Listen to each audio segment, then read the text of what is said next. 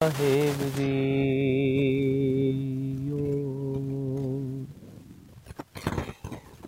ਫਰੀਦਾ ਰਤੀ ਰਤ ਨਾ ਨਿਕਲੈ ਜੇ ਤਨ ਚੀਰੈ ਕੋਏ, ਜੋ ਤਨ ਰਤੇ ਰਾਖਿਓ ਤਿਨ ਤਨ ਰਤ ਨਾ ਹੋਏ ਵਾਹਿਗੁਰੂ ਜੀ ਕਾ ਖਾਲਸਾ ਵਾਹਿਗੁਰੂ ਜੀ ਕੀ ਫਤਿਹ ਪਰਮ ਸਨਮਾਨਯੋਗ ਗੁਰੂ ਕੀ ਸਾਚੀ ਨਿਵਾਜੀ ਗੁਰੂ ਰੂਪ ਸਾਧ ਸੰਗਤ ਜੀਓ ਸਤਿਗੁਰਾਂ ਦੀ ਕਿਰਪਾ ਰਹਿਮਤ ਹੋਈ ਬਖਸ਼ਿਸ਼ ਕੀਤੀ ਮਹਾਰਾਜ ਨੇ ਅੱਜ ਸਾਨੂੰ ਧੰਨ ਬਾਬਾ ਫਰੀਦ ਸਾਹਿਬ ਜੀ ਨੇ ਬਖਸ਼ਿਸ਼ ਕੀਤੀ। ਉਹਨਾਂ ਆਖਿਆ ਕਿ ਫਰੀਦਾ, ਰਤੀ ਰਤ ਨਾ ਨਿਕਲੈ, ਜੇ ਤਨ ਚੀਰੈ ਕੋਈ। ਉਹਨਾਂ ਕਿਹਾ, ਕਹਿੰਦੇ, ਕਿਸੇ ਮਨੁੱਖ ਦੇ ਸਰੀਰ ਨੂੰ ਚੀਰ ਕੇ ਦੇਖੋ ਤੇ ਉਸ ਦੇ ਸਰੀਰ ਵਿੱਚੋਂ ਤੁਹਾਨੂੰ ਖੂਨ ਨਹੀਂ ਲੱਭੇਗਾ। ਉਹਨਾਂ ਕਿਹਾ, ਜੋ ਤਨ ਰਤੇ ਰੱਬ ਸਿਓ ਤਿੰਨ ਤਨ ਰਤ ਨਾ ਹੋਏ। ਉਹਨਾਂ ਕਿਹਾ, ਕਿਉਂਕਿ ਉਹਨਾਂ ਦਾ ਮਨ ਪਰਮਾਤਮਾ ਦੇ ਨਾਲ ਜੁੜਿਆ ਹੈ, ਤੇ ਉਹਨਾਂ ਦੇ ਤਨ ਵਿੱਚ ਲਹੂ ਨਹੀਂ ਹੋਏਗਾ, ਖੂਨ ਨਹੀਂ ਹੋਏਗਾ, ਰਤ ਨਹੀਂ ਹੋਏਗਾ। ਤੇ ਇਹ ਸ਼ਲੋਕ ਜਦੋਂ ਬਾਬਾ ਫਰੀਦ ਸਾਹਿਬ ਜੀ ਨੇ ਉਚਾਰਨ ਕੀਤਾ ਨਾ, ਤੇ ਜਿਹੜੇ ਆਮ ਤਾਰਕਿਕ ਲੋਕ ਨੇ ਉਹਨਾਂ ਦੇ ਮਨ ਦੇ ਵਿੱਚ ਇੱਕ ਸਵਾਲ ਜ਼ਰੂਰ ਆਵੇਗਾ ਕਿ ਕੀ ਜਿਹੜੇ ਭਗਤ ਜਨ ਨੇ ਕਿ ਉਹਨਾਂ ਦੇ ਸਰੀਰ ਵਿੱਚੋਂ ਲਹੂ ਸੁੱਕ ਜਾਂਦਾ ਹੈ? ਲਹੂ ਨਹੀਂ ਰਹਿੰਦਾ। ਕੀ ਉਹਨਾਂ ਦੇ ਸਰੀਰ ਵਿੱਚੋਂ ਲਹੂ ਮੁੱਕ ਜਾਂਦਾ ਹੈ? ਤੇ ਗੁਰੂ ਅਮਰਦਾਸ ਸੱਚੇ ਪਾਤਸ਼ਾਹ ਜੀ, ਉਹਨਾਂ ਨੇ ਇਸੇ ਸ਼ਲੋਕ ਦਾ ਵਿਸਤਾਰ ਕੀਤਾ ਕਿ ਕਿਹੜੀ ਲਹੂ ਦੀ ਗੱਲ ਬਾਬਾ ਫਰੀਦ ਸਾਹਿਬ ਕਰਦੇ ਪਏ ਨੇ। ਆਪਾਂ ਕਈ ਵਾਰੀ ਸ਼ਬਦ ਦੇਖਦੇ ਹਾਂ ਨਾ, ਆਓ ਇੱਕ ਮਿੰਟ ਇਸ ਚੀਜ਼ ਨੂੰ ਥੋੜਾ ਜਿਹਾ ਵਾਚ ਲਈਏ। ਆਪਾਂ ਕਈ ਵਾਰੀ ਸੋਚਦੇ ਹਾਂ, ਦੇਖਦੇ ਹਾਂ ਕਿ ਕਈ ਵਾਰੀ ਕੁਝ ਗੱਲਾਂ ਸਾਨੂੰ ਲੱਗਦੀਆਂ ਨੇ ਕਿ ਨਹੀਂ ਪਹਿਲਾਂ ਫਰੀਦ ਸਾਹਿਬ ਜੀ ਦਾ ਸ਼ਲੋਕ ਆਂਦਾ ਹੈ, ਫਿਰ ਉਸ ਤੋਂ ਬਾਅਦ ਸਤਿਗੁਰੂ ਜੀ ਦਾ ਸ਼ਲੋਕ ਆਂਦਾ ਹੈ। ਤੇ ਇਹ ਦੋਵੇਂ ਗੱਲਾਂ ਕਈ ਵਾਰੀ ਵਿਰੋਧਾਭਾਸੀ ਲੱਗਦੀਆਂ। ਜਿਵੇਂ ਇੱਕ ਸ਼ਲੋਕ ਅਸੀਂ ਪਿੱਛੇ ਜੇ ਬਾਰ-ਬਾਰ ਕਈ ਵਾਰੀ ਵਾਚਿਆ ਸੀਗਾ ਕਿ ਫਰੀਦ ਸਾਹਿਬ ਜੀ ਦਾ ਸ਼ਲੋਕ ਹੈ, ਫਰੀਦਾ ਪਾੜ ਪਟੋਲਾ ਧੱਜ ਕਰੀ, ਕੰਬਲੜੀ ਪਹਿਰਿਓ। ਜਿਨੀ ਵੇਸੀ ਸੌ ਮਲੈ ਸਹੀ ਵੇਸ ਕਰਿਓ। ਤੇ ਫਰੀਦ ਸਾਹਿਬ ਕਹਿੰਦੇ ਕਿ ਮੈਂ ਕੱਪੜੇ ਜਿਹੜੇ ਨੇ, ਉਹਨਾਂ ਨੂੰ ਮੈਂ ਪਾਣਾ ਛੱਡ ਦਿਆਂ ਤੇ ਉਹ ਕੱਪੜੇ ਪਾ ਲਾਂ, ਜਿਹੜੇ ਕੱਪੜੇ ਮੇਰੇ ਸਤਿਗੁਰੂ ਨੂੰ ਸੂਟ ਕਰਦੇ, ਮੇਰੇ ਸਤਿਗੁਰੂ ਨੂੰ ਚੰਗੇ ਲੱਗਦੇ ਨੇ, ਮੈਂ ਉਦਾਂ ਦੇ ਕੱਪੜੇ ਪਾ ਲਾਂ, ਇਹ ਚੰਗੇ ਦੂਜੇ ਬਸਤਰ ਮੈਂ ਤਿਆਗ ਦਿਆਂ ਤੇ ਧੰਨ ਗੁਰੂ ਅਮਰਦਾਸ ਸੱਚੇ ਪਾਤਸ਼ਾਹ ਜੀ, ਮਹਾਰਾਜ ਉੱਥੇ ਸ਼ਲੋਕ ਉਚਾਰਨ ਕਰਦੇ, ਮਹਾਰਾਜ ਕਹਿੰਦੇ ਕਾਏ ਪਟੋਲਾ ਪਾੜਤੀ? ਉਹਨਾਂ ਕਿਹਾ, ਫਰੀਦਾ ਕਾਏ ਪਟੋਲਾ ਪਾੜਤੀ, ਕੰਬਲੜੀ ਪਹਿਰਿਓ ਜਿੰਨੀ ਵੇਸੀ। ਉਹਨਾਂ ਕਿਹਾ, ਨਾਨਕ ਘਰ ਹੀ ਬੈਠਿਆਂ ਸੌ ਮਿਲੇ। ਜੇ ਨੀਅਤ ਰਾਸ ਕਰੇ। ਉਹਨਾਂ ਕਿਹਾ, ਜੇ ਤੇਰੇ ਹਿਰਦੇ ਦੀ ਨੀਅਤ ਚੰਗੀ ਹੈ ਜੇ ਤੇਰਾ ਅੰਤਰ ਆਤਮਾ ਸਾਫ਼ ਹੈ, ਉਹਨਾਂ ਕਿਹਾ, ਤੈਨੂੰ ਘਰ ਬੈਠੇ ਹੀ ਪਰਮਾਤਮਾ ਦੀ ਪ੍ਰਾਪਤੀ ਹੋਵੇਗੀ। ਉਹਦੇ ਭਾਵੇਂ ਤੁਸੀਂ ਕੱਪੜੇ ਕਿਹੜੇ ਵੀ ਪਾਏ ਹੋਣ। ਸਮਝਣ ਜੋ ਗੱਲ ਇਹ ਕਿ ਇਹਦੇ ਵਿੱਚ ਇਹ ਗੱਲ ਨਾ ਅਸੀਂ ਸੋਚੀਏ ਕਿ ਨਹੀਂ, ਸਤਿਗੁਰੂ ਜੀ ਨੇ ਬਾਬਾ ਫਰੀਦ ਸਾਹਿਬ ਜੀ ਦੀ ਗੱਲ ਨੂੰ ਕੱਟਿਆ ਹੈ। ਨਹੀਂ ਬਾਬਾ ਫਰੀਦ ਸਾਹਿਬ ਜੀ ਦੀ ਗੱਲ ਨੂੰ ਸਤਿਗੁਰੂ ਜੀ ਨੇ ਕੱਟਿਆ ਨਹੀਂ, ਉਹਦਾ ਵਿਸਤਾਰ ਕੀਤਾ। ਸੋ ਆਪਾਂ ਅੱਜ ਜੋ ਵਿਚਾਰ ਕਰਨੀ, ਇਹਦੇ ਵਿੱਚ ਅਸੀਂ ਇਹ ਨਾ ਸੋਚੀਏ ਕਿ ਬਾਬਾ ਫਰੀਦ ਸਾਹਿਬ ਜੀ ਨੇ ਕੋਈ ਗੱਲ ਕਹੀ ਤੇ ਗੁਰੂ ਅਮਰਦਾਸ ਸੱਚੇ ਪਾਤਸ਼ਾਹ ਜੀ ਨੇ ਉਸ ਗੱਲ ਨੂੰ ਕੱਟਿਆ ਹੈ। ਨਹੀਂ, ਸਤਿਗੁਰੂ ਜੀ ਨੇ ਉਹਦਾ ਵਿਸਤਾਰਾ ਕੀਤਾ ਹੈ ਕਿ ਆਮ ਪੁਰਖ ਨੂੰ ਸਮਝ ਸੋਝੀ ਪੈ ਜਾਵੇ, ਕਿਉਂਕਿ ਬਾਬਾ ਫਰੀਦ ਸਾਹਿਬ ਕਈ ਵਾਰੀ ਕੁਝ ਗੱਲਾਂ ਗੁੱਜਾ ਭੇਦ ਦੇ ਵਿੱਚ ਕਹਿ ਜਾਂਦੇ ਨੇ, ਉਹਨਾਂ ਦਾ ਵਿਸਤਾਰ ਜ਼ਰੂਰੀ ਹੈ ਤਾਂ ਸਾਡੇ ਆਮ ਹਿਰਦਿਆਂ ਨੂੰ ਦੀ ਸੋਝੀ ਪੈਣੀ। ਗੁਰੂ ਅਮਰਦਾਸ ਸੱਚੇ ਪਾਤਸ਼ਾਹ ਸਤਿਗੁਰਾਂ ਨੇ ਸ਼ਲੋਕ ਉਚਾਰਨ ਕੀਤਾ। ਤੇ ਮਹਾਰਾਜ ਨੇ ਕਿਹਾ, ਮਹੱਲਾ, ਤੀਜਾ, ਇਹੋ ਤਨ ਸਭੋ ਰਤ ਹੈ। ਸਤਿਗੁਰ ਕਹਿੰਦੇ, ਇਹ ਸਰੀਰ ਵਿੱਚ, ਸਾਰੇ ਸਰੀਰ ਵਿੱਚ ਖੂਨ ਹੈ। ਰਹੇਗਾ। ਉਹਨਾਂ ਕਿਹਾ, ਇਹ ਸਰੀ, ਇਹ ਤਨ ਸਭੋ ਰਤ ਹੈ। ਬਿਨ ਰਤ, ਬਿਨ ਤਨ ਨਾ ਹੋਏ, ਖੂਨ ਤੋਂ ਬਿਨਾ ਸਰੀਰ ਨਹੀਂ ਬਣ ਸਕਦਾ। ਤੇ ਨਾ ਸਰੀਰ ਰਹਿ ਸਕਦਾ ਹੈ। ਸਤਿਗੁਰੂ ਕਹਿੰਦੇ, ਕਿਹੜੇ ਲਹੂ ਦੀ ਗੱਲ ਬਾਬਾ ਫਰੀਦ ਸਾਹਿਬ ਕਰਦੇ ਨੇ? ਉਹਨਾਂ ਕਿਹਾ, ਜੋ ਸਹਿ ਰਤੇ ਆਪਣੇ ਤਿਤ ਤਨ ਲੋਭ ਰਤ ਨਾ ਹੋਏ। ਉਹਨਾਂ ਕਿਹਾ, ਕਹਿੰਦੇ, ਜਿਹੜੇ ਉਸ ਪਰਮਾਤਮਾ ਦੇ ਰੰਗ 'ਚ ਰੰਗੇ ਨੇ, ਉਹਨਾਂ ਦੇ ਹਿਰਦੇ ਵਿੱਚ ਲਹੂ ਦਾ ਹੈ, ਪਰ ਉਹਨਾਂ ਦੇ ਹਿਰਦੇ ਵਿੱਚ ਲੋਭ ਨਹੀਂ ਹੈ। ਖੂਨ ਹੈ, ਪਰ ਲੋਭ ਨਹੀਂ ਹੈ, ਲਾਲਚ ਨਹੀਂ ਹੈ। ਦੇਖੋ, ਵਿਦਵਾਨਾਂ ਨੇ ਕਈ ਵਿਸਤਾਰ ਕੀਤੇ, ਬਾਣੀ ਦੇ ਵਿੱਚ ਸਾਨੂੰ ਕਈ ਉਦਾਹਰਨ ਮਿਲ ਜਾਂਦੇ ਨੇ, ਆਪਾਂ ਉਹਨਾਂ ਦੀ ਵਿਚਾਰ ਕਰਨੀ, ਪਰ ਕੁਝ ਚੀਜ਼ਾਂ ਮੈਂ ਆਪ ਜੀ ਨਾਲ ਸਾਂਝੀਆਂ ਕਰਨੀਆਂ ਨੇ। ਸਤਿਗੁਰੂ ਜੀ ਨੇ ਨਾ ਆਪ ਸਾਨੂੰ ਬਾਣੀ 'ਚ ਕਈ ਸ਼ਬਦ ਮਿਲ ਜਾਂਦੇ, ਜਿੱਥੇ ਮਹਾਰਾਜ ਆਸਾਂ ਦੀ ਗੱਲ ਕਰਦੇ ਨੇ, ਫਿਰ ਦੂਸਰੇ ਪਾਸੇ ਮਹਾਰਾਜ ਤ੍ਰਿਸ਼ਨਾ ਦੀ ਗੱਲ ਕਰਦੇ ਨੇ। ਇੱਕ ਮਨਸਾ ਹੈ ਹੈ ਨਾ? ਸੋ ਇਹਨਾਂ ਚੀਜ਼ਾਂ ਦਾ ਅਸੀਂ ਜੇ ਵਿਸਤਾਰ ਸਮਝਣਾ ਹੋਵੇ ਕਿ ਆਸਾ ਕੀ, ਮਨਸਾ ਕੀ, ਤ੍ਰਿਸ਼ਨਾ ਕੀ ਲੋਭ ਕੀ ਇਹ ਸਾਰਾ ਨੂੰ ਸਾਨੂੰ ਸਮਝਣਾ ਚਾਹੀਦਾ ਹੈ। ਦੇਖੋ, ਆਸਾ ਕੀ ਹੈ? ਮਨਸਾ ਕੀ ਹੈ? ਮਨਸਾ ਉਹ ਹੈ ਕਿ ਜੇ ਤੁਸੀਂ ਕਿਸੇ ਚੀਜ਼ ਨੂੰ ਹਲੇ ਦੇਖਿਆ ਹੈ, ਸਿਰਫ ਦੇਖਿਆ ਹੈ, ਤੇ ਜੇ ਦੇਖ ਕਰਕੇ ਤੁਹਾਡਾ ਅੰਦਰ ਖਿੜ ਜਾਵੇ, ਅੰਦਰ ਜਿਹੜਾ ਉਚਾਟ ਹੋ ਜਾਵੇ, ਉਹ ਮਨਸਾ ਹੈ। ਭਾਵ ਕਿ ਕਿਸੇ ਚੀਜ਼ ਨੂੰ ਦੇਖਿਆ ਤੇ ਤੁਹਾਨੂੰ ਲੱਗਿਆ ਕਿ ਹਾਂ, ਜਿਹੜੀ ਇਹ ਚੀਜ਼ ਨਾ ਕੁਝ ਇੰਪੋਰਟੈਂਸ ਰੱਖਦੀ ਹੈ ਤੁਹਾਡੇ ਵਾਸਤੇ ਤੇ ਉਹਨੂੰ ਦੇਖ ਕੇ ਤੁਹਾਡਾ ਮਨ ਡੋਲ ਗਿਆ, ਪਰਮਾਤਮਾ ਤੋਂ ਤੁਹਾਨੂੰ ਕੁਝ ਦੂਰ ਲੈ ਗਿਆ। ਉਹ ਮਨਸਾ ਹੈ। ਤੇ ਤੁਸੀਂ ਕੀ ਸੋਚਿਆ ਕਿ ਹੁਣ ਉਸ ਚੀਜ਼ ਨੂੰ ਤੁਸੀਂ ਦੇਖਿਆ? ਦੇਖਿਆ ਤੇ ਉਸ ਚੀਜ਼ ਨੂੰ ਦੇਖ ਕਰਕੇ ਤੁਹਾਨੂੰ ਲੱਗਿਆ ਕਿ ਇਹ ਤੇ ਮੇਰੇ ਕੋਲ ਹੋਣੀ ਚਾਹੀਦੀ ਹੈ। ਤੇ ਤੁਸੀਂ ਸੋਚਿਆ ਕਿ ਹਾਂ, ਇਹ ਮੇਰੇ ਕੋਲ ਹੋਣੀ ਚਾਹੀਦੀ ਹੈ ਤੇ ਤੁਸੀਂ ਇਹ ਜਿਹੜੀ ਭਾਵਨਾ ਹੈ, ਇਸ ਨੂੰ ਵਿਦਵਾਨਾਂ ਨੇ ਕਿਹਾ, ਇਹ ਆਸਾ ਹੈ। ਕਿ ਕਿਸੇ ਚੀਜ਼ ਦੀ ਆਸ ਕਰ ਲੈਣੀ ਐਕਸਪੈਕਟੇਸ਼ਨ ਲਾ ਲੈਣੀ ਕਿ ਆ ਚੀਜ਼ ਮੇਰੇ ਕੋਲ ਹੋਣੀ ਚਾਹੀਦੀ ਹੁਣ ਜੇ ਤੁਸੀਂ ਉਸ ਚੀਜ਼ ਨੂੰ ਬਾਰ-ਬਾਰ ਦੇਖੀ ਜਾਓ ਬਾਰ-ਬਾਰ ਉਸ ਚੀਜ਼ ਨੂੰ ਦੇਖੋ ਤੇ ਬਾਰ-ਬਾਰ ਇਹੀ ਭਾਵਨਾ ਹਿਰਦੇ 'ਚ ਬਣਾਈ ਜਾਓ, ਮੇਰੇ ਕੋਲ ਹੋਣੀ ਚਾਹੀਦੀ, ਮੇਰੇ ਕੋਲ ਹੋਣੀ ਚਾਹੀਦੀ, ਮੇਰੇ ਕੋਲ ਹੋਣੀ ਚਾਹੀਦੀ ਹੁਣ ਇਹ ਜਿਹੜੀ ਭਾਵਨਾ ਹੈ ਇਸ ਨੂੰ ਵਿਦਵਾਨਾਂ ਨੇ ਕਿਹਾ ਕਿ ਇਹ ਤ੍ਰਿਸ਼ਨਾ ਹੈ। ਕਿ ਕਿਸੇ ਚੀਜ਼ ਨੂੰ ਬਾਰ-ਬਾਰ ਸੋਚੀ ਜਾਣਾ ਕਿ ਮੇਰੇ ਕੋਲ ਹੋਣੀ ਚਾਹੀਦੀ, ਉਹ ਤ੍ਰਿਸ਼ਨਾ ਹੈ। ਤੇ ਜਦੋਂ ਤੁਸੀਂ ਉਸ ਤ੍ਰਿਸ਼ਨਾ ਦੇ ਅਧੀਨ ਹੋਏ, ਸਾਰੇ ਹੀਲੇ ਅਪਣਾ ਲੈਂਦੇ ਹੋ, ਚੋਰੀ ਕਰਕੇ ਦੇਖ ਲੈਂਦੇ ਹੋ, ਕਿਸੇ ਤੋਂ ਖੋਣ ਦਾ ਯਤਨ ਕਰਦੇ ਹੋ, ਜਾਂ ਕਿਸੇ ਨੂੰ ਧੋਖੇ ਨਾਲ ਕਿਸੇ ਤੇ ਕਬਜ਼ਾ ਕਰ ਲੈਂਦੇ ਹੋ, ਜ਼ਬਰ ਜ਼ੋਰ ਨਾਲ ਕਿਸੇ ਤੇ ਕਬਜ਼ਾ ਕਰ ਲੈਂਦੇ ਹੋ ਮਰਜ ਕਹਿੰਦੇ ਕਿ ਉਹ ਲੋਭ ਹੈ, ਉਹ ਲਾਲਚ ਹੈ। ਸੋ ਇਹ ਚੀਜ਼ ਸਾਨੂੰ ਪਹਿਲਾਂ ਸਮਝਣੀ ਸਾਡੇ ਵਾਸਤੇ ਜ਼ਰੂਰੀ ਸੀ ਕਿ ਮਨਸਾ ਕੀ, ਆਸਾਂ ਕੀ, ਤ੍ਰਿਸ਼ਨਾ ਕੀ ਤੇ ਲਾਲਚ ਕੀ। ਸੋ ਮੈਨੂੰ ਇੱਕ ਮੈਂ ਜ਼ਰੂਰ ਇੱਥੇ ਮੈਂ ਬੇਨਤੀ ਕਰਾਂਗਾ in case you have any questions in this please let me know right now ਜੇ ਆਪ ਜੀ ਨੂੰ ਇਹ ਕਲੀਅਰ ਨਹੀਂ ਹੋਇਆ ਤੇ ਅਸੀਂ ਰਿਪੀਟ ਕਰ ਸਕਦੇ ਹਾਂ ਇੱਕ ਵਾਰੀ ਆਪ ਜੀ ਮੈਨੂੰ ਦੱਸ ਦਿਓ you can reply on the chat box if you want ਤੇ ਇੱਕ ਵਾਰੀ ਥੋੜਾ ਜਿਹਾ ਜੇ ਆਪ ਜੀ ਨੂੰ ਇਸ ਵਿੱਚ ਕੋਈ ਡਾਊਟ ਹੈ ਤੇ ਬਿਕਾਜ਼ ਅੱਗੇ ਦੀ ਵਿਸਤਾਰ ਤਾਂ ਅਸੀਂ ਸਮਝ ਪਾਵਾਂਗੇ ਜੇ ਸਾਨੂੰ ਇਹ ਚੀਜ਼ ਦ੍ਰਿੜ ਹੋ ਗਈ ਇਸ ਵੇਲੇ I hope this is clear, Vaigu.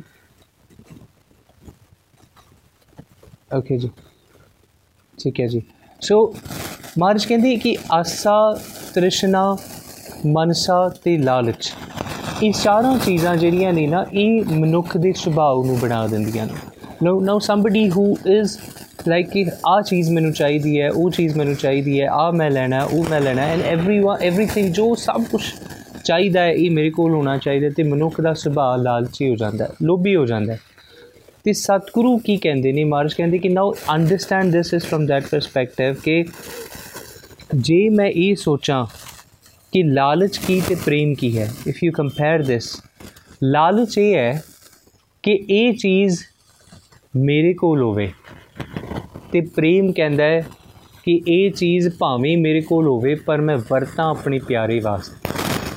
ਦੇਖੋ there are two difference in understanding ਲਾਲਚ ਕਹਿੰਦਾ ਮੇਰੇ ਲਈ ਹੋਵੇ ਮੇਰੇ ਕੋਲ ਹੋਵੇ ਮੇਰੇ ਮੈਂ ਜਿੱਥੇ ਵਰਤਾਂ ਉਹ ਹੋਵੇ ਤੇ ਦੂਸਰਾ ਕਿ ਭਾਵੇਂ ਮੇਰੇ ਕੋਲ ਹੋਵੇ ਜਾਂ ਮੇਰੇ ਪਿਆਰੇ ਕੋਲ ਹੋਵੇ ਜਾਂ ਕਿਸੇ ਕੋਲ ਵੀ ਹੋਵੇ ਪਰ ਇਹ ਚੀਜ਼ ਜਿਹੜਾ ਮੇਰੇ ਪਿਆਰੇ ਦੇ ਵਾਸਤੇ ਵਰਤੀ ਜਾਵੇ ਇਹ ਪ੍ਰੇਮ ਹੈ ਦੂਸਰਾ ਲਾਲਚੀ ਮੰਦਾ ਕਹਿੰਦਾ ਕਿ ਮੇਰੇ ਕੋਲ ਹੋਵੇ ਲੋਕ ਮੇਰੇ ਤੋਂ ਆ ਕੇ ਮੰਗਣ ਝੋਲੀਆਂ ਅੱਡਣ ਮੇਰੇ ਸਾਹਮਣੇ ਉਹ ਲਾਲਚੀ ਤੇ ਜਿਹੜਾ ਲੋਭੀ ਜਿਹੜਾ ਤਿਆਗੀ ਹੈ ਤਿਆਗੀ ਪੁਰਖ ਕੀ ਕਹਿੰਦਾ ਤੇ ਅੱਗੇ ਕਹਿੰਦਾ ਕਿ ਨਹੀਂ, ਮੈਂ ਜਿਹੜਾ ਇਸ ਚੀਜ਼ ਨੂੰ ਆਪਣੇ ਪਿਆਰੇ ਤੋਂ ਵੀ ਕੁਰਬਾਨ ਕਰ ਸਕਦਾ ਰਾਈਟ ਸੋ ਇਹ ਦੋਨਾਂ ਦੀ ਪਰਿਭਾਸ਼ਾ ਸਾਨੂੰ ਸਮਝਣੀ ਹੈ। ਨਾ ਇਸ ਚੀਜ਼ ਨੂੰ ਮਾਰਜ ਨੇ ਕੀ ਕਹਿਤਾ ਕਿ ਜਿਹੜਾ ਲੋਭੀ ਹੈ ਨਾ ਬਿਕਾਜ਼ ਆਫ ਕਿ ਉਹ ਕੀ ਚੀਜ਼ਾਂ ਦੀ ਭਾਵਨਾ ਹਿਰਦੇ ਚ ਉਹਦੇ ਅੰਦਰ ਹੈ ਨਾ, ਕਈ ਵਾਰੀ ਉਹਦਾ ਅੰਦਰ ਜਿਹੜਾ ਨਿਰਮਲ ਹੁੰਦਾ ਹੈ, ਕਈ ਵਾਰੀ ਕਿਸੇ ਚੀਜ਼ ਨੂੰ ਦੇਖ ਕੇ ਫੇਰ ਲਾਲਚੀ ਹੋ ਜਾਂਦਾ ਹੈ। ਫਿਰ ਥੋੜਾ ਸਟੇਬਲ ਹੋਣ ਲੱਗਦਾ ਫਿਰ ਲਾਲਚੀ ਹੋ ਜਾਂਦਾ ਫਿਰ ਲੱਗਦਾ ਆ ਹੋਣਾ ਚਾਹੀਦਾ ਉਹ ਕਿਸੇ ਨਾਲ ਦੇ ਗਵਾਂਢੀ ਨੇ ਗੱਡੀ ਲੈ ਲਈ ਵੀ ਲਾਈਕ ਨਹੀਂ ਆ ਤੇ ਮੈਨੂੰ ਚਾਹੀਦੀ ਹੈ ਨਾ। ਸੋ ਮਹਾਰਾਜ ਕਹਿੰਦੇ, ਕਬਹੂ ਜਿਹੜਾ ਊਬ ਚੜਤ ਹੈ। ਕਿ ਕਦੇ ਤੇ ਮਨ ਜਿਹੜਾ ਬਿਲਕੁਲ ਯੂ نو ਅਪਰ ਸਟੇਜ ਤੇ ਹੁੰਦਾ ਹੈ। ਕਬਹੂ ਜਿਹੜਾ ਊਬ ਚੜਦਾ ਕਬਹੂ ਜਾਏ ਪਿਆਲੇ। ਕਦੇ ਪਤਾਲ ਦੇ ਵਿੱਚ ਚਲਾ ਜਾਂਦਾ ਇੰਨਾ ਗਰਕ ਹੋ ਜਾਂਦਾ ਕਿ ਨਹੀਂ, ਮਾੜੇ ਕੰਮਾਂ ਨੂੰ ਕਰਨ ਵਾਸਤੇ ਤੁਰ ਪੈਂਦਾ ਮਨ ਕਿਹਾ, ਲੋਭੀ ਜਿਹੜਾ ਥਿਰ ਨਾ ਰਹਿਤ ਹੈ, ਚਾਰੇ ਕੁੰਡਾ ਭਾਲੇ। ਉਹਨਾਂ ਕਿਹਾ, ਜਿਹੜਾ ਲੋਭੀ ਹੈ, ਉਹ ਕਦੇ ਸਟੇਬਲ ਨਹੀਂ ਹੋ ਸਕਦਾ। ਉਹ ਚਾਰੇ ਕੁੰਡਾਂ ਦੇ ਵਿੱਚ ਜਾ ਕਰਕੇ ਆਪਣੀ ਇੱਛਾ ਦੀ ਵਸਤੂ ਜਿਹੜੀ ਹੈ ਉਸ ਨੂੰ ਪਾਣ ਦਾ ਯਤਨ ਕਰੇਗਾ। ਉਹ ਕਿਵੇਂ ਕਰੇਗਾ? ਜੇ ਉਹ ਯੂ نو ਫਿਜ਼ੀਕਲ ਤੌਰ ਤੇ ਨਹੀਂ ਉਸ ਚੀਜ਼ ਨੂੰ ਲੈ ਸਕਦਾ, ਉਹ ਸੁਪਨੇ 'ਚ ਜਾ ਕੇ ਚੋਰੀ ਕਰਨ ਦੀ ਕੋਸ਼ਿਸ਼ ਕਰੇਗਾ ਨਾ। You might have heard a lot of people where ਦੇ ਸੇ ਕਿ ਹਾਂ ਮੈਂ ਇਹ ਚੀਜ਼ ਜਿਹੜਾ ਨਾਰਮਲ ਪਰਸਪੈਕਟਿਵ 'ਚ ਨਹੀਂ ਸੀ ਲਿਆ ਸਕਦਾ ਮੈਂ ਤਾਂ ਸੁਪਨੇ 'ਚ ਜਾ ਕੇ ਯੂ نو ਆਈਵ ਬੀਨ ਉਸ ਚੀਜ਼ ਨੂੰ ਮੈਂ ਵਰਤ ਵੀ ਲਿਆ ਉਸ ਚੀਜ਼ ਤੇ ਮੈਂ ਮੈਂ ਉਹਨੂੰ ਯੂਟਿਲਾਈਜ਼ ਕੀਤਾ ਮੈਂ you know somebody if you say that ਉਹ ਘਰ ਜਿਹੜਾ ਮੈਂ ਚਾਹੁੰਦਾ ਸੀਗਾ ਜਾਂ ਉਹ ਗੱਡੀ ਜਿਹੜਾ ਮੈਂ ਚਾਹੁੰਦਾ ਸੀ ਮੈਨੂੰ ਨਹੀਂ ਮਿਲੀ ਮੈਂ ਉਹ ਯੂ نو ਸੁਪਨੇ ਚ ਉਸ ਗੱਡੀ ਤੇ ਝੂਟੇ ਵੀ ਲਾਏ ਸੋ ਦੇ ਮਾਰਸ ਕਹਿੰਦੀ ਚਾਰੇ ਕੁੰਡਾ ਪਾਲੇ ਕਿ ਉਹ ਚਾਰੋਂ ਸਾਮ ਦਾਮ ਦੰਡ ਭੇਦ ਲਾ ਕਰਕੇ ਨੂੰ ਸਾਰੀਆਂ ਚੀਜ਼ਾਂ ਲਾ ਕਰਕੇ ਉਸ ਚੀਜ਼ ਨੂੰ ਲੈਣ ਦਾ ਯਤਨ ਕਰੇਗਾ। ਇਹ ਲੋਭੀ ਦੀ ਅੰਦਰ ਦੀ ਅਵਸਥਾ, ਉਹ ਸਟੇਬਲ ਨਹੀਂ ਹੋ ਸਕਦਾ। ਤੇ ਕਈ ਵਾਰੀ ਜਦੋਂ ਸਾਡਾ ਮਨ ਨੂੰ ਚਾਟ ਹੁੰਦਾ ਹੈ ਨਾ, ਤੇ ਆਪਣੇ ਮਨ ਨੂੰ ਜ਼ਰੂਰ ਕੋਕ ਕੇ ਦੇਖਣਾ ਚਾਹੀਦਾ ਕਿ ਇਹਨਾਂ ਚਾਰਾਂ ਚੀਜ਼ਾਂ ਵਿੱਚੋਂ ਕਿਹੜੀ ਚੀਜ਼ ਮੈਨੂੰ ਤੰਗ ਕਰਦੀ ਪਈ ਹੈ। ਉਹਨਾਂ ਕਿਹਾ, ਆਸਾ ਹੈ, ਮਨਸਾ ਹੈ, ਤ੍ਰਿਸ਼ਨਾ ਹੈ ਤੇ ਲੋਭ ਹੈ। ਇਹ ਮਨੁੱਖ ਦੇ ਹਿਰਦੇ 'ਚ ਹੈ ਪਰ ਜਿਹੜਾ ਗੁਰਸਿੱਖ ਹੈ ਨਾ, ਧੰਨ ਗੁਰੂ ਅਮਰਦਾਸ ਸੱਚੇ ਪਾਤਸ਼ਾਹ ਜੀ ਕਹਿੰਦੇ ਕਿ ਜਿਹੜਾ ਗੁਰਸਿੱਖ ਹੈ, ਜਿਹੜਾ ਬੰਦਗੀ ਕਰਨ ਵਾਲਾ ਹੈ, ਜਿਹੜਾ ਪਰਮਾਤਮਾ ਦੇ ਰੰਗ 'ਚ ਰਤਿਆ ਹੈ ਉਸ ਦੇ ਹਿਰਦੇ 'ਚ ਲੋਭ ਰਤ ਨਹੀਂ ਹੈ। ਉਸ ਦੇ ਅੰਦਰ ਲਾਲਚ ਨਹੀਂ ਹੈ, ਉਹ ਲਾਲਚ ਤੋਂ ਰਹਿਤ ਹੈ, ਨਿਰਲੇਪ ਹੈ। ਜੇ ਇੱਕ ਵਾਰੀ ਨਾ ਭਗਤ ਕਬੀਰ ਸਾਹਿਬ ਜੀ ਦਾ ਇੱਕ ਬਹੁਤ ਪਿਆਰਾ ਸ਼ਬਦ ਆਂਦਾ ਹੈ, ਉਹਨਾਂ ਕਿਹਾ ਕਿ ਨਾ, ਮਨੁੱਖ ਕੀ ਕਰਦਾ ਹੈ? ਉਹਨਾਂ ਕਿਹਾ, ਮਨੁੱਖ ਨਾ ਇੱਕ ਰੁੱਖ ਤੇ ਚੜਦਾ ਹੈ ਤੇ ਉਸ ਰੁੱਖ ਤੇ ਚੜ ਕੇ ਉਸ ਨੂੰ ਰੁੱਖ ਤੋਂ ਥੱਲੇ ਦੇਖਦਾ ਹੈ ਤੇ ਥੱਲੋਂ ਉਸ ਨੂੰ ਰੁੱਖ ਤੇ ਟੰਗਿਆ ਇੱਕ ਫਲ ਦਿਖਦਾ ਹੈ ਤੇ ਉਹ ਕਹਿੰਦਾ, ਇਹ ਫਲ ਤੇ ਮੈਂ ਲੈਣਾ ਹੈ। ਇਹ ਫਲ ਮੈਂ ਖਾਣਾ ਹੈ, ਕਿੰਨਾ ਕੁ ਮਿੱਠਾ ਹੋਵੇਗਾ। ਤੇ ਉਹ ਕੀ ਕਰਦਾ, ਆਪਣੇ ਜੋੜੇ ਲਾਂਦਾ ਉਸ ਰੁੱਖ ਦੇ ਟਾਣੀ ਨੂੰ ਫੜਦਾ ਹੈ। ਹੌਲੀ ਹੌਲੀ ਇੱਕ ਟਾਣੀ ਤੋਂ ਦੂਜੀ ਦੂਜੀ ਤੋਂ ਤੀਸਰੀ ਤੀਸਰੀ ਤੋਂ ਚੌਥੀ ਚੌਥੀ ਤੋਂ ਜਦੋਂ ਸਿਖਰ ਤੇ ਪਹੁੰਚ ਜਾਂਦਾ ਹੈ, ਤੇ ਸਿਖਰ ਤੇ ਪਹੁੰਚ ਕੇ ਉਸ ਫਲ ਨੂੰ ਤੋੜਦਾ ਹੈ। ਤੇ ਫਲ ਨੂੰ ਤੋੜ ਕੇ ਉਹ ਜ਼ਮੀਨ ਤੇ ਆਂਦਾ ਹੈ। ਤੇ ਜ਼ਮੀਨ ਤੇ ਆ ਕੇ ਆਪਣੀ ਛਾਤੀ ਤੇ ਹੱਥ ਮਾਰ ਕੇ ਕਹਿੰਦਾ ਕਹਿੰਦਾ ਦੇਖੋ ਲੋਕੋ, ਦੇਖੋ ਮੇਰਾ ਕਮਾਲ ਐਡਾ ਉੱਚਾ ਲੰਮਾ ਪੇੜ ਸੀ ਤੇ ਉਸ ਤੇ ਉੱਪਰ ਫਲ ਲੱਗਿਆ, ਮੈਂ ਤੋੜ ਲਿਆਂਦਾ। ਤੇ ਕਬੀਰ ਸਾਹਿਬ ਕਹਿੰਦੇ ਕਹਿੰਦੇ ਤੇੜ ਤੋਂ ਵੱਡਾ ਮੂਰਖ ਕੋਈ ਨਹੀਂ, ਕਿਉਂ?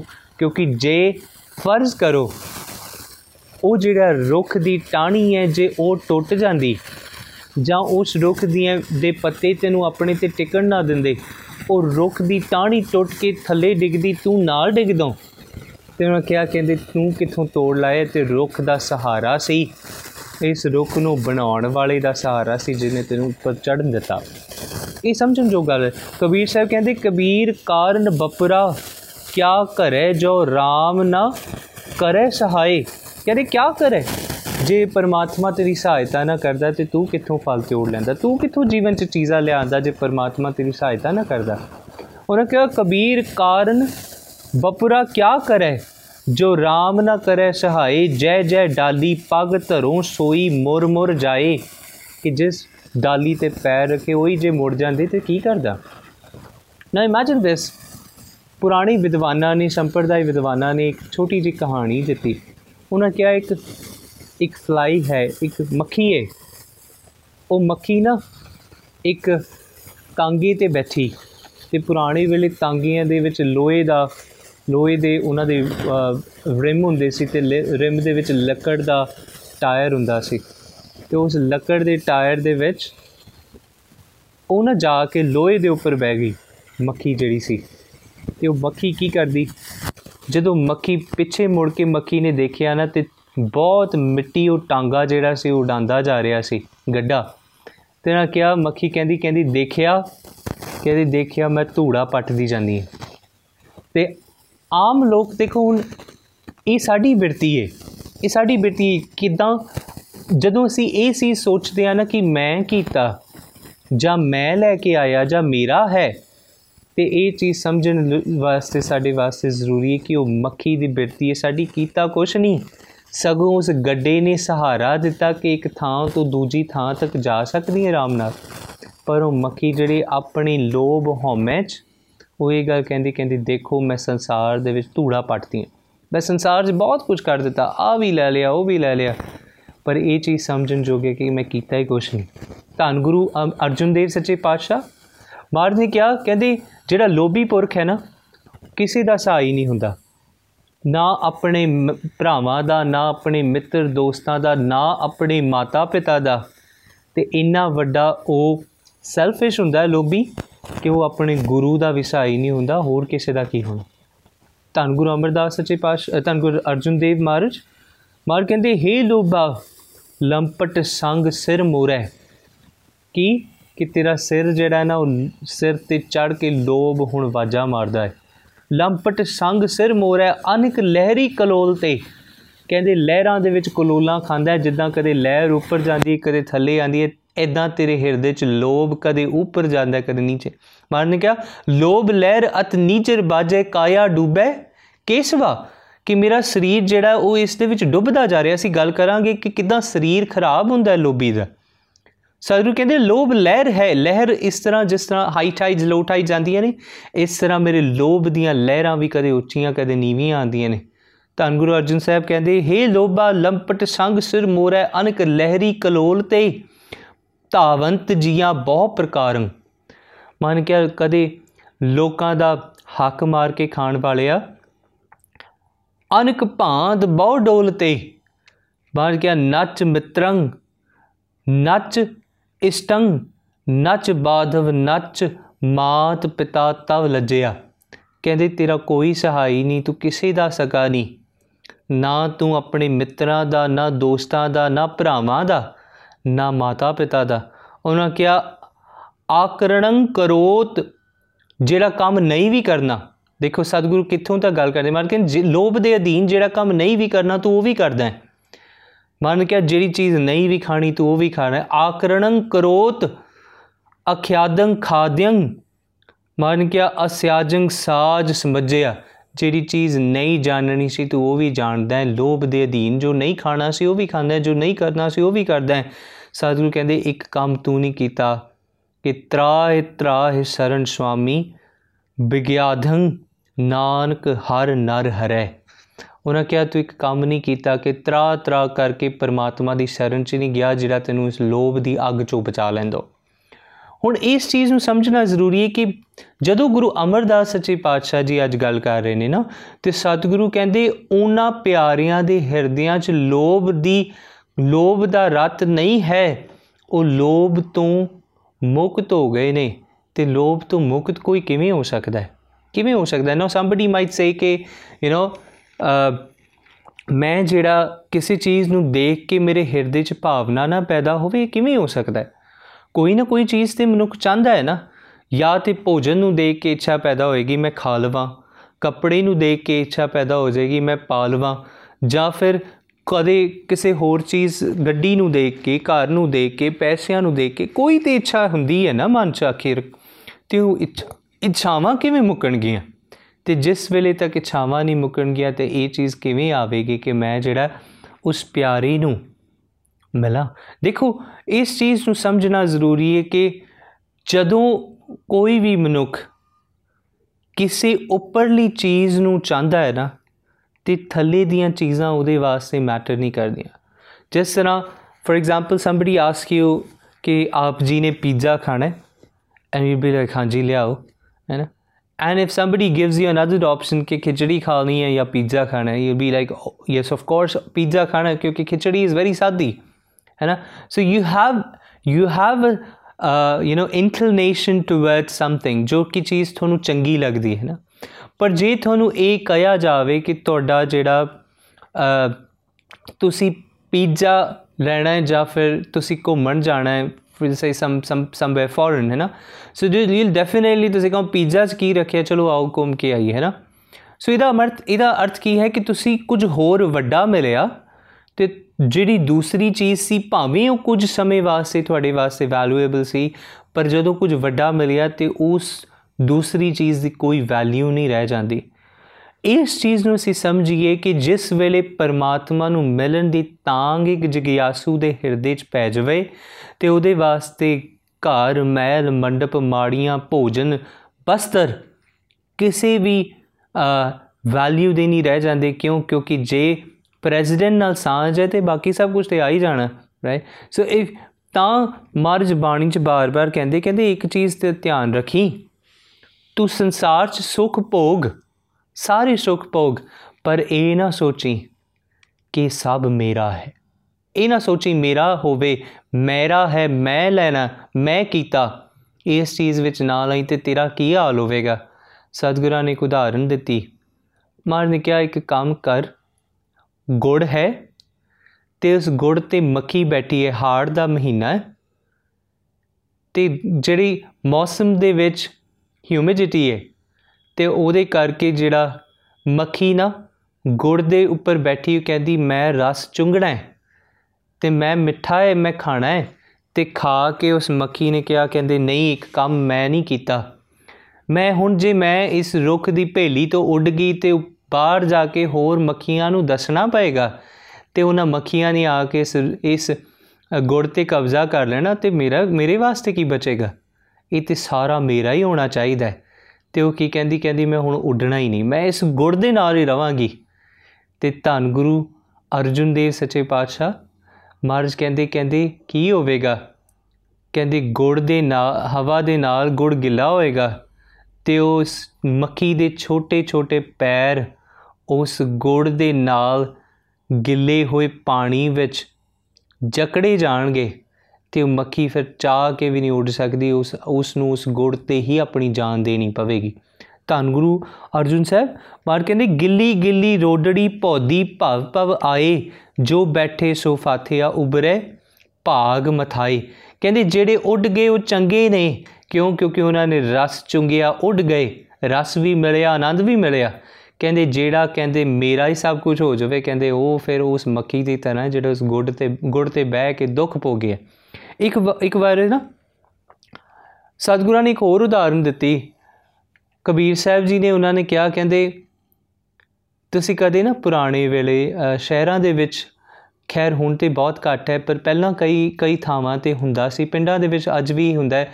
ਕਲੰਦਰ ਹੁੰਦਾ ਹੈ, ਉਹਦੇ ਨਾਲ ਇੱਕ ਬਾਂਦਰ ਹੁੰਦਾ ਹੈ। ਉਹ ਬਾਂਦਰ ਜਿਹੜਾ ਹੈ ਨਾ, ਉਹ ਕਲੰਦਰ ਡਮਰੂ ਵਜਾਉਂਦਾ ਹੈ ਤੇ ਉਹਦੇ ਡਮਰੂ ਤੇ ਜਿਹੜਾ ਬਾਂਦਰ ਹੈ ਨਾ, ਉਹ ਨੱਚਦਾ ਹੈ।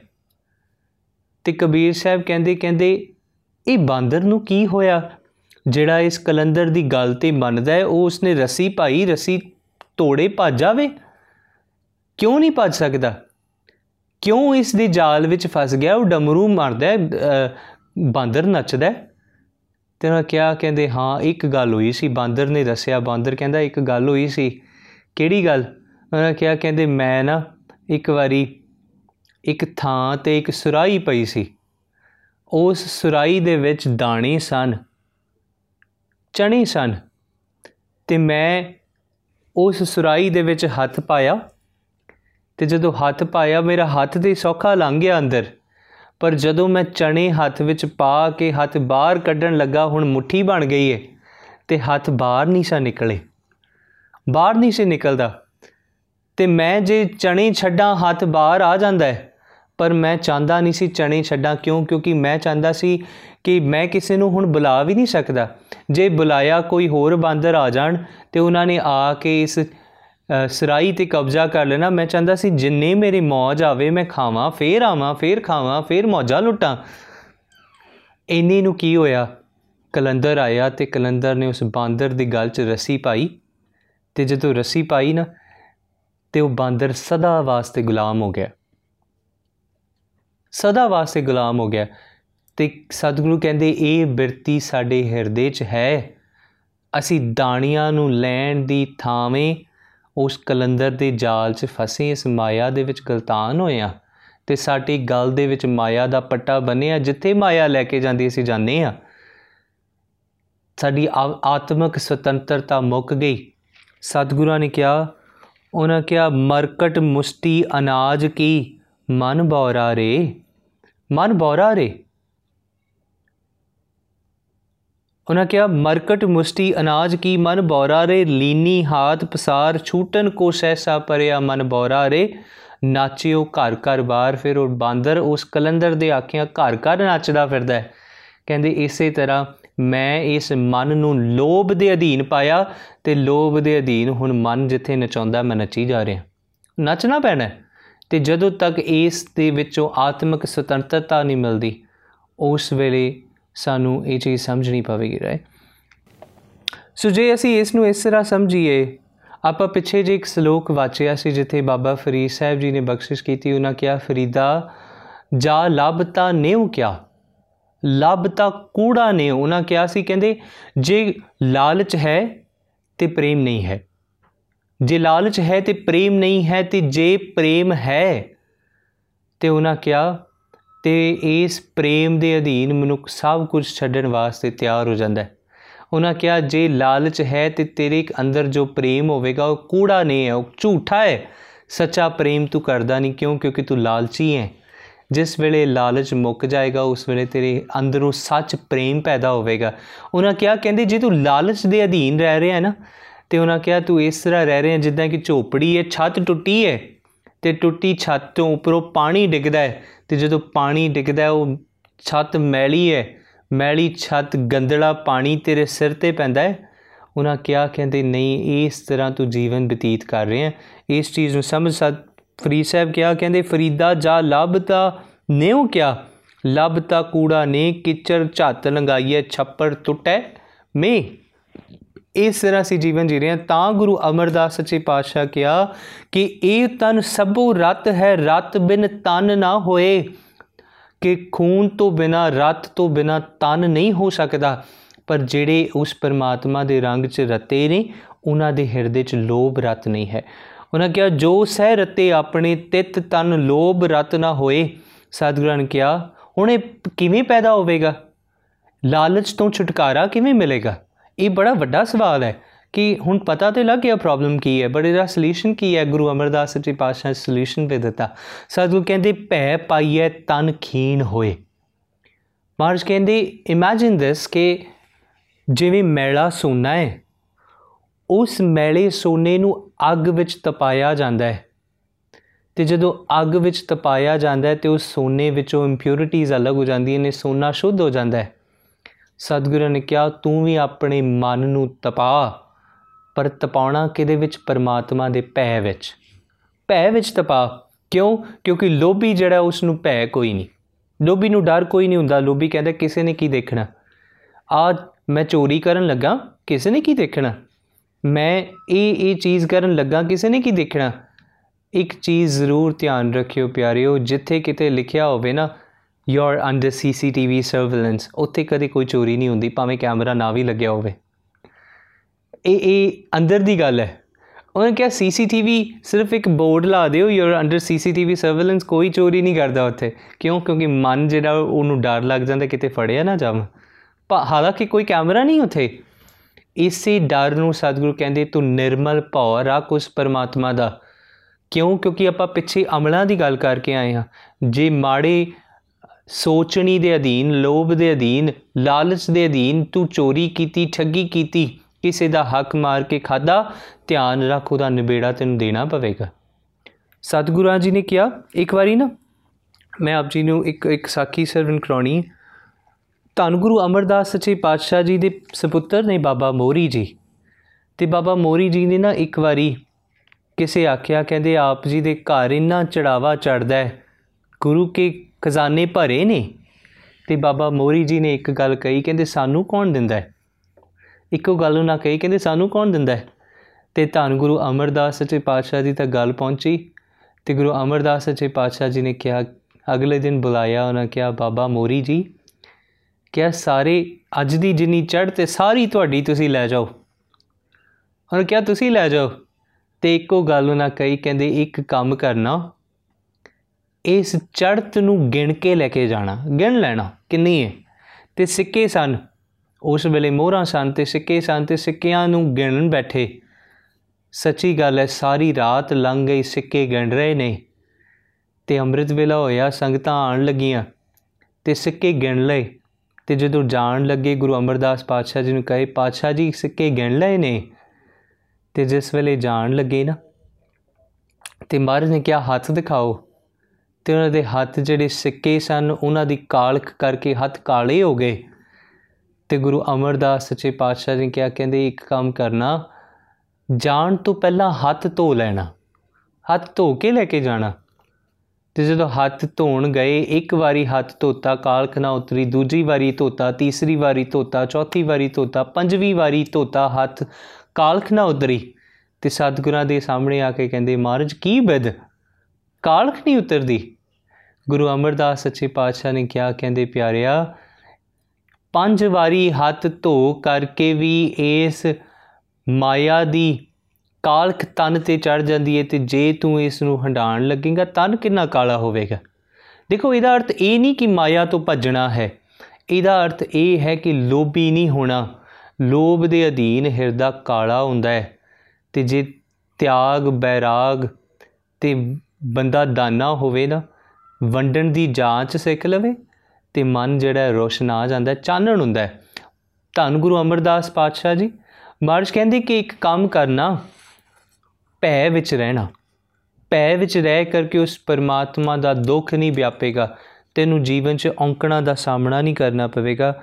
ਇਹ ਚੀਜ਼ ਸਮਝਣਾ ਹੈ ਕਿ ਅਸੀਂ ਕਿਵੇਂ ਭੈ ਵਿੱਚ ਰਹਿ ਸਕਦੇ। ਕਦੀ ਅਸੀਂ ਸ਼ੁਕਰਾਨਾ ਕੀਤਾ ਪਿਆਰੇ ਦਾ, ਕਦੀ ਜਾ ਕਰਕੇ ਕਿਹਾ, ਨਹੀਂ, ਸਾਡੇ ਘਰ ਪੁੱਤਰ ਹੋਇਆ ਤੇ ਅਸੀਂ ਅਖੰਡ ਪਾਠ ਸਾਹਿਬ ਕਰਾਉਂਦੇ ਆ ਸਾਡੇ ਘਰ ਕੋਈ ਚੀਜ਼ ਦੀ ਲੋੜ ਹੈ, ਅਸੀਂ ਅਖੰਡ ਪਾਠ ਸਾਹਿਬ ਕਰਾਉਂਦੇ ਆ ਕਦੀ ਕਿਸੇ ਨੇ ਜਾ ਕੇ ਕਿਹਾ, ਸਤਿਗੁਰ ਜੀ, ਬੜੇ ਦਿਨ ਹੋ ਗਏ ਤੁਹਾਡੀ ਬਾਣੀ ਸਰਵਣ ਕੀਤੇ ਆ। ਆਓ, ਕਿਰਪਾ ਕਰਕੇ ਘਰ ਵਿੱਚ ਦਰਸ਼ਨ ਦਿਓ। ਆਪਣੀ ਬਾਣੀ ਸ਼ਬਦ ਸੁਣਾਓ। ਮੈਂ ਸਰਵਣ ਕਰਨੇ ਨੇ। ਕਦੀ ਅਸੀਂ ਇਹ ਕਿਹਾ, ਕਹਿੰਦੀ, ਮਹਾਰਾਜ, ਮੈਂ ਕੁਝ ਨਹੀਂ ਚਾਹੁੰਦਾ। ਤੁਸੀਂ ਕਿਰਪਾ ਕਰੋ, ਆਪਣੇ ਦੀਦਾਰ ਬਖਸ਼ੋ। ਕਦੀ ਇਹ ਮੰਗਿਆ ਹੈ?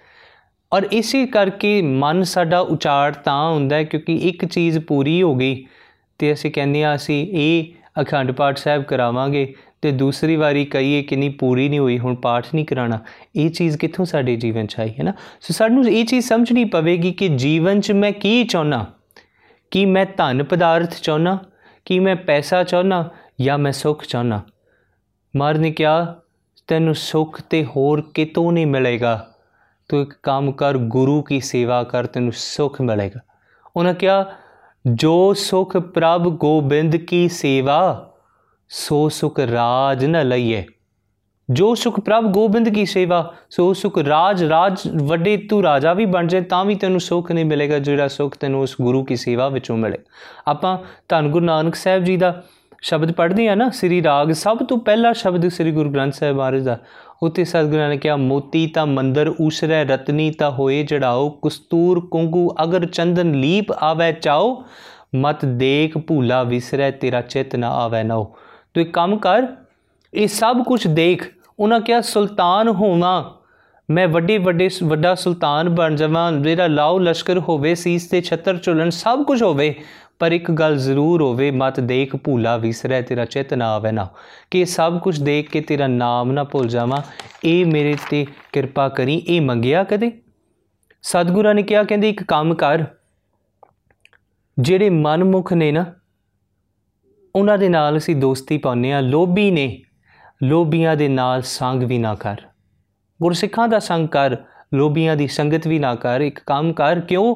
ਕਿਉਂਕਿ ਉਹ ਲੋਭੀ ਜਦੋਂ ਤੱਕ ਤੁਸੀਂ ਉਹਨਾਂ ਨੂੰ ਕੁਝ ਦੇ ਰਹੇ ਹੋ, ਤੇ ਉਹ ਤੁਹਾਡਾ ਭਲਾ ਖਵਾਉਣਗੇ। ਜਿਸ ਵੇਲੇ ਤੁਸੀਂ ਦੇਣਾ ਬੰਦ ਕਰ ਦਿੱਤਾ, ਤੁਹਾਡੇ ਪਿੱਛੋਂ ਤੁਹਾਡੇ ਬਾਰੇ ਮਾੜਾ ਬੋਲਣਗੇ, ਗੰਦ ਬੋਲਣਗੇ। ਸਤਿਗੁਰਾਂ ਨੇ ਕਿਹਾ, ਕਹਿੰਦੇ, ਮਨਮੁਖਾਂ ਕੇਰੀ ਦੋਸਤੀ, ਮਾਇਆ ਕਾ ਸੰਬੰਧ, ਸਿਰਫ ਮਾਇਆ ਦਾ ਲੈਣ ਦੇਣ ਹੈ। ਉਹਨਾਂ ਕਿਹਾ, ਵੇਖਦਿਆਂ ਹੀ ਭੱਜ ਜਾਣ, ਕਦੇ ਨਾ ਪਾਇਨ ਬੰਦ। ਜਦੋਂ ਤੁਹਾਨੂੰ ਲੋੜ ਪਵੇਗੀ, ਕਦੇ ਤੁਹਾਡੇ ਨਾਲ ਨਹੀਂ ਖੜਨਗੇ।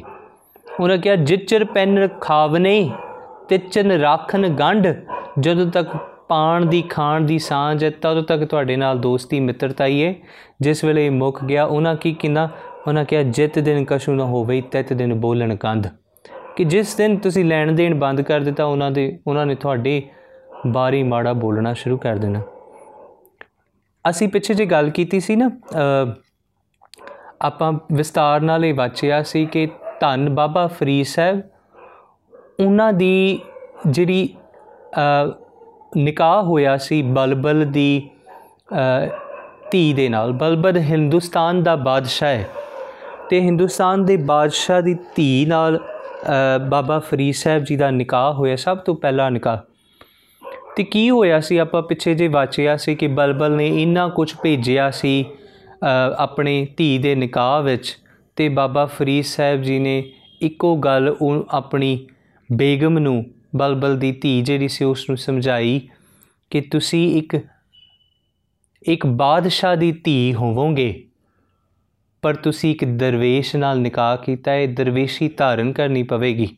ਤੇ ਉਹਨਾਂ ਨੇ ਜਿੰਨਾ ਦ- ਦਾਜ ਸਨਮਾਨ ਦਿੱਤਾ, ਸੋਹਣੇ ਪਲੰਗ, ਰਾਜਸੀ ਹੀਰੇ, ਜਵਾਹਰਾਤ ਸਭ ਕੁਝ ਮੋੜ ਦਿੱਤਾ, ਦਾਨ ਕਰ ਦਿੱਤਾ ਤੇ ਕੀ ਹੋਇਆ? ਇੱਕ ਵਾਰੀ ਨਾ ਬਲਬਲ ਕਿਉਂਕਿ ਬਾਦਸ਼ਾਹ ਦੇ ਇੱਕ ਪੁਰਖ ਅ, ਸ਼ੇਖ ਫਰੀਦ ਸਾਹਿਬ ਜੀ ਕੋਲ ਆਏ ਤੇ ਉਹਨਾਂ ਆ ਕਰਕੇ ਇੱਕ ਬੇਨਤੀ ਕੀਤੀ ਕਿ ਇਹਦੇ ਬਾਬਾ ਜੀ ਤੁਹਾਡੀ ਬਲਬਲ ਨਾਲ ਸਾਂਝ ਹੈ ਤੁਹਾਡੀ ਮਿੱਤਰਤਾ ਹੈ ਤੁਹਾਡਾ ਰਿਸ਼ਤੇਦਾਰੀ ਹੈ ਤੇ ਤੁਸੀਂ ਕਿਰਪਾ ਕਰੋ ਮੇਰਾ ਇੱਕ ਕੰਮ ਅ, ਅਟਕਿਆ ਹੋਇਆ ਤੁਸੀਂ ਇਸ ਨੂੰ ਕਰਾ ਦੇਵੋਗੇ।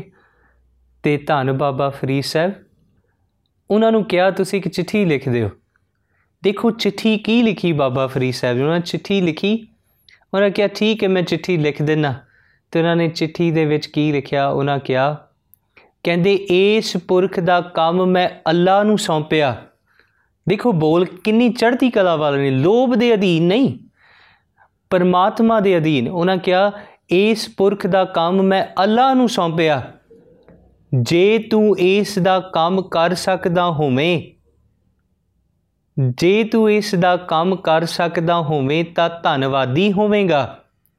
ਤੇ ਜੇ ਨਾ ਕਰ ਸਕਦਾ ਹੋਵੇ ਤਾਂ ਮੈਂ ਇਹ ਸਮਝਾਂਗਾ ਕਿ ਅੱਲਾ ਦੀ ਰਜ਼ਾ ਹੈ ਤੇ ਤੂੰ ਬਾਦਸ਼ਾਹ ਹੈ, ਪਰ ਸਭ ਕੁਝ ਕਰਨ ਵਾਲਾ ਨਹੀਂ ਹੈ। ਸਭ ਕੁਝ ਕਰਨ ਵਾਲਾ ਅੱਲਾ ਹੈ। ਦੇਖੋ, ਇਹ ਚੀਜ਼ ਉਹਨਾਂ ਨੇ ਕਿਹਾ, ਕਹਿੰਦੇ ਚਿੱਠੀ 'ਚ ਇਹ ਲਿਖਿਆ, ਉਹਨਾਂ ਕਿਹਾ, ਜੇ ਇਸ ਪੁਰਖ ਦਾ ਕੰਮ ਮੈਂ ਅੱਲਾ ਨੂੰ ਦਿੱਤਾ ਅੱਲਾ ਨੂੰ ਸੌਂਪਿਆ, ਤੇਰੇ ਅਧੀਨ ਨਹੀਂ, ਤੂੰ ਕੁਝ ਨਹੀਂ ਕਰ ਸਕਦਾ। ਸਿਰਫ ਇੱਕੋ ਗੱਲ ਕਹੀ, ਕਹਿੰਦੇ, ਇਸ ਪੁਰਖ ਦਾ ਕੰਮ ਅੱਲਾ ਨੂੰ ਸੌਂਪਿਆ। ਜੇ ਤੂੰ ਕੁਝ ਇਸ ਵਿੱਚ ਹਿੱਸਾ ਪਾ ਸਕਦਾ ਹੈ ਤਾਂ ਪਾ ਦੇਈ।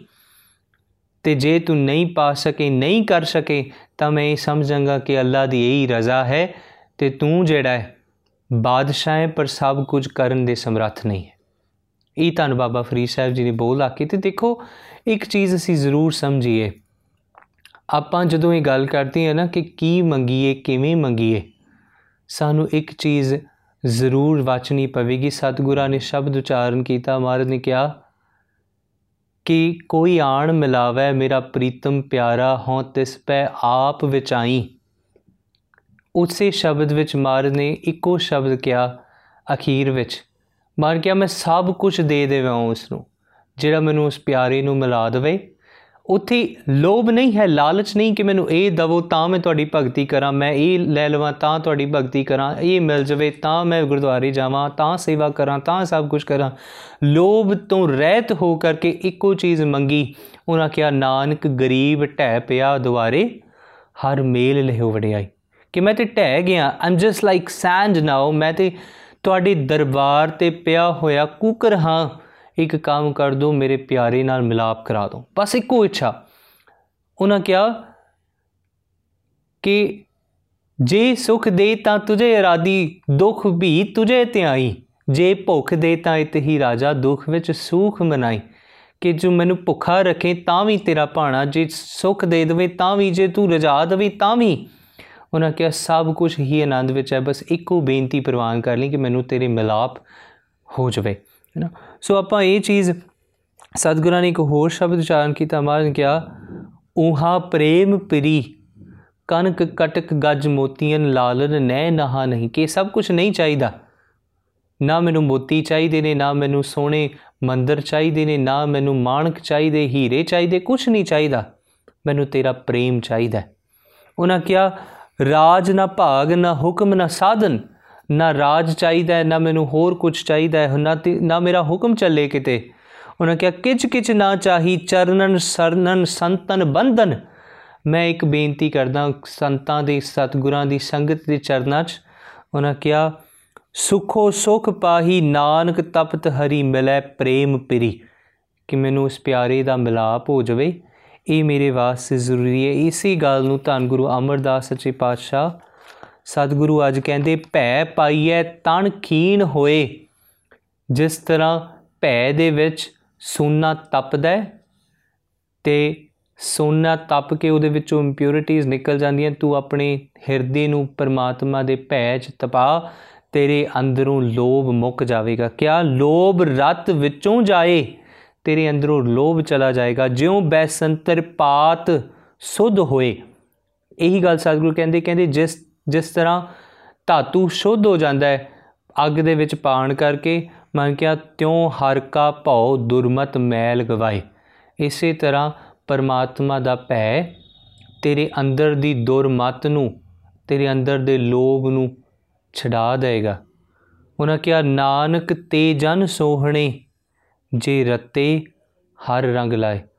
ਨਾਨਕ ਤੇ ਜਨ ਸੋਹਣੇ, ਉਹ ਪਿਆਰੇ ਸੋਹਣੇ ਨੇ, ਜਿਹੜੇ ਤੇਰੇ ਗੁਣਾ ਦੇ ਰੰਗ ਵਿੱਚ ਰੰਗੇ ਗਏ, ਤੈਨੂੰ ਭਾ ਗਏ ਨੇ, ਤੇ ਉਹਨਾਂ ਦੇ ਹਿਰਦੇ 'ਚ ਲੋਭ ਰਤ ਜਿਹੜਾ ਹੈ, ਉਹ ਮੁੱਕ ਗਿਆ ਸੋ ਇੰਨੀਆਂ ਕੁ ਬੇਨਤੀਆਂ ਪ੍ਰਵਾਨ ਕਰ ਰਹੇ ਹੋ। ਵਿਚਾਰ ਕਰਦੀਆਂ ਭੁੱਲਾਂ ਗਲਤੀਆਂ ਹੋ ਗਈਆਂ ਹੋਣਗੀਆਂ। ਦਿਓ ਸੀਸ ਬਲਾਵ ਫਤਿਹ ਵਾਹਿਗੁਰੂ ਜੀ ਕਾ ਖਾਲਸਾ, ਵਾਹਿਗੁਰੂ ਜੀ